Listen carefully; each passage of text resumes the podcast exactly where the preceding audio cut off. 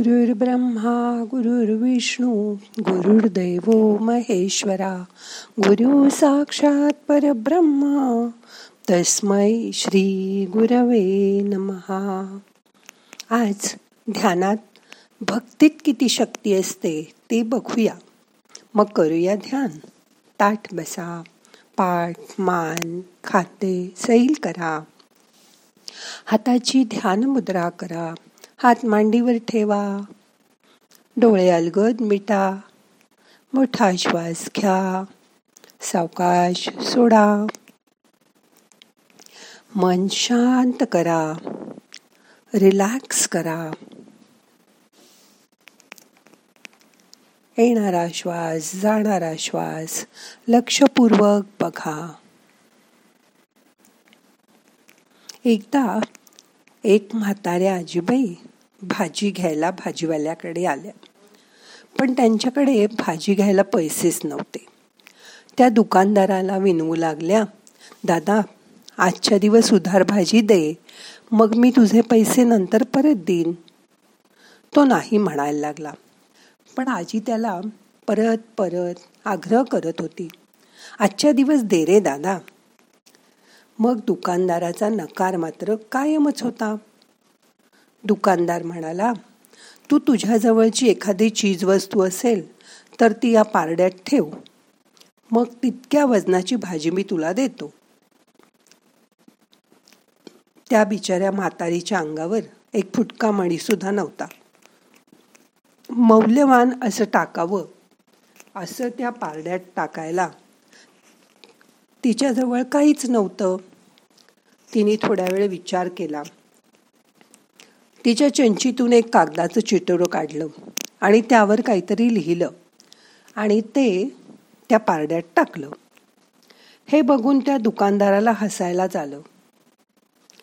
तो थोडीशी भाजी उचलून दुसऱ्या पारड्यात ठेवतो आणि आश्चर्यचकित होतो. ते चिटोरं ठेवलेलं पारडं खालीच आणि भाजीचं पारडं वर. तो आणखीन काही भाज्या थोड्या त्यात टाकतो. तरी स्थिती तैसे थे.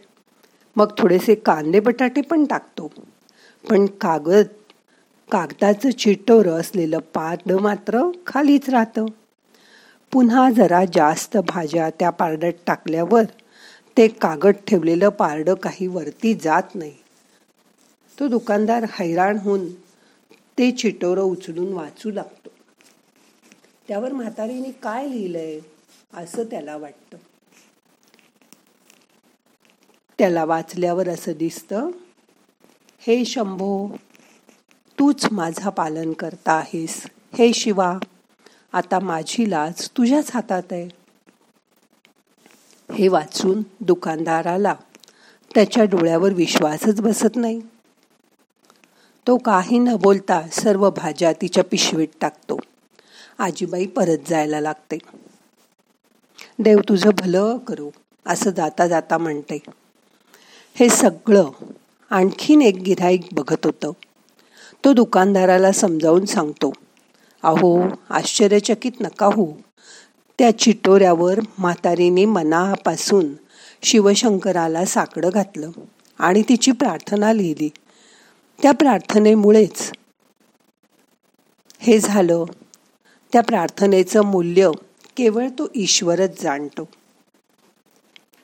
यापुढे तुमच्याही अडीअडचणीच्या वेळी त्या ईश्वराला मनापासून प्रार्थना करा की तो सतत आपल्या जीवनात उपस्थित असू दे आणि मगच त्याचा अनुभव करा. तो आपल्याला कोणाच्या ना कोणाच्या रूपाने नक्कीच मदत करतो. तासन तास नाही तरी अगदी एक दोन मिनटं जरी भक्तीने मनापासून तुम्ही त्याला प्रार्थना केलीत तर तो नक्कीच तुमच्या हाकेला धावून येतो. याची मनात खात्री बाळगा. वास्तविक आपण त्याला बघू शकत नाही परंतु सूक्ष्म लहरीद्वारे त्याच्याशी मौनातून संपर्क करू शकतो. कारण ईश्वर मौनाची भाषा पण जाणतो. आपण नेहमी वेळ नाही देवाचं करत बसायला असा बहाणा करतो. पण त्या ईश्वराला फक्त मनापासून दोन मिनटं प्रार्थना केली तर त्याला स्थळ काळाचं काहीच बंधन नाही. कुठल्याही वेळी मनापासून त्याची आठवण करा. आपण करत असलेल्या प्रत्येक कामात त्याला सामील करून घ्या. त्याचं स्मरण करून कार्याला सुरुवात करा. मग कसलीच अडचण त्यात येणार नाही. उलट एखादा आलेला अडथळा तुम्ही एखादी संधी समजून पार करून टाकाल. फक्त त्यासाठी त्याची प्रेमाने आणि भक्तीने अगदी मनापासून हृदयातून प्रार्थना करा. मग कसलीच कमी तुम्हाला जाणवणार नाही. आता शांत बसा. त्या शिवशंभोचं ध्यान करा. मन शांत करा.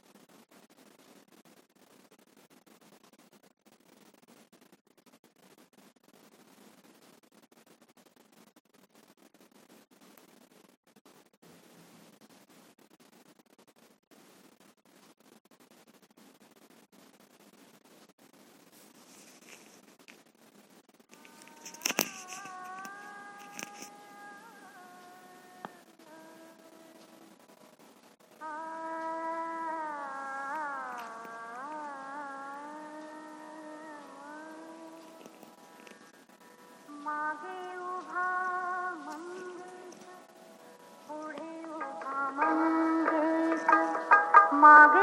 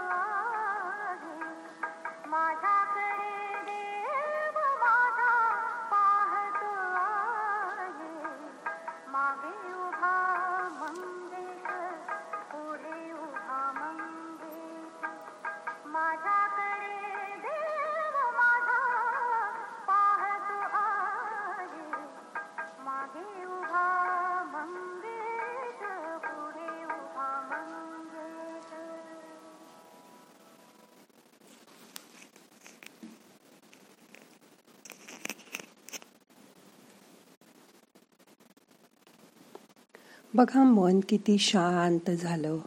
हा देव तुमच्यापुढे आहे मागे आहे तुमच्या बरोबर आहे.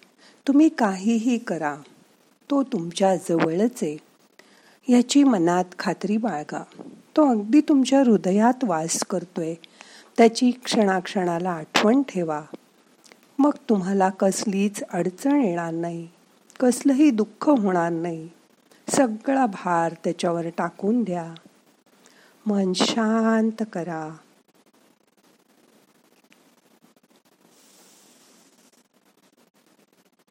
आपल्या चारी बाजूला त्याचं अस्तित्व जाणवून घ्या.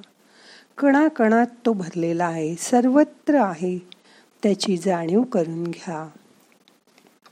मनापासून त्याची आठवण करा.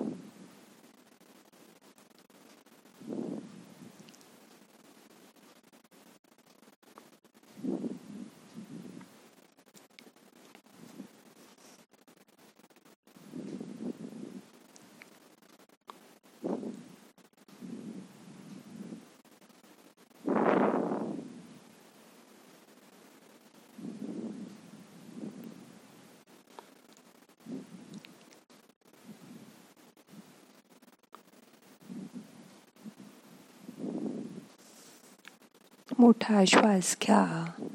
यथावकाश धरून ठेवा. सावकाश सोडा. येणारा प्रत्येक श्वासाबरोबर तो तुमच्या जवळ येतोय. त्याची जाणीव करून घ्या. तो तुमच्या आसपास आहे. चोवीस तास तुमच्या बरोबर आहे. त्याची मनापासून आठवण करा. आता आजचं ध्यान आपल्याला संपवायचे. मनाला जाग करा. प्रार्थना म्हणूया. नाहम करता हरि करता हरि करता ही केवलम.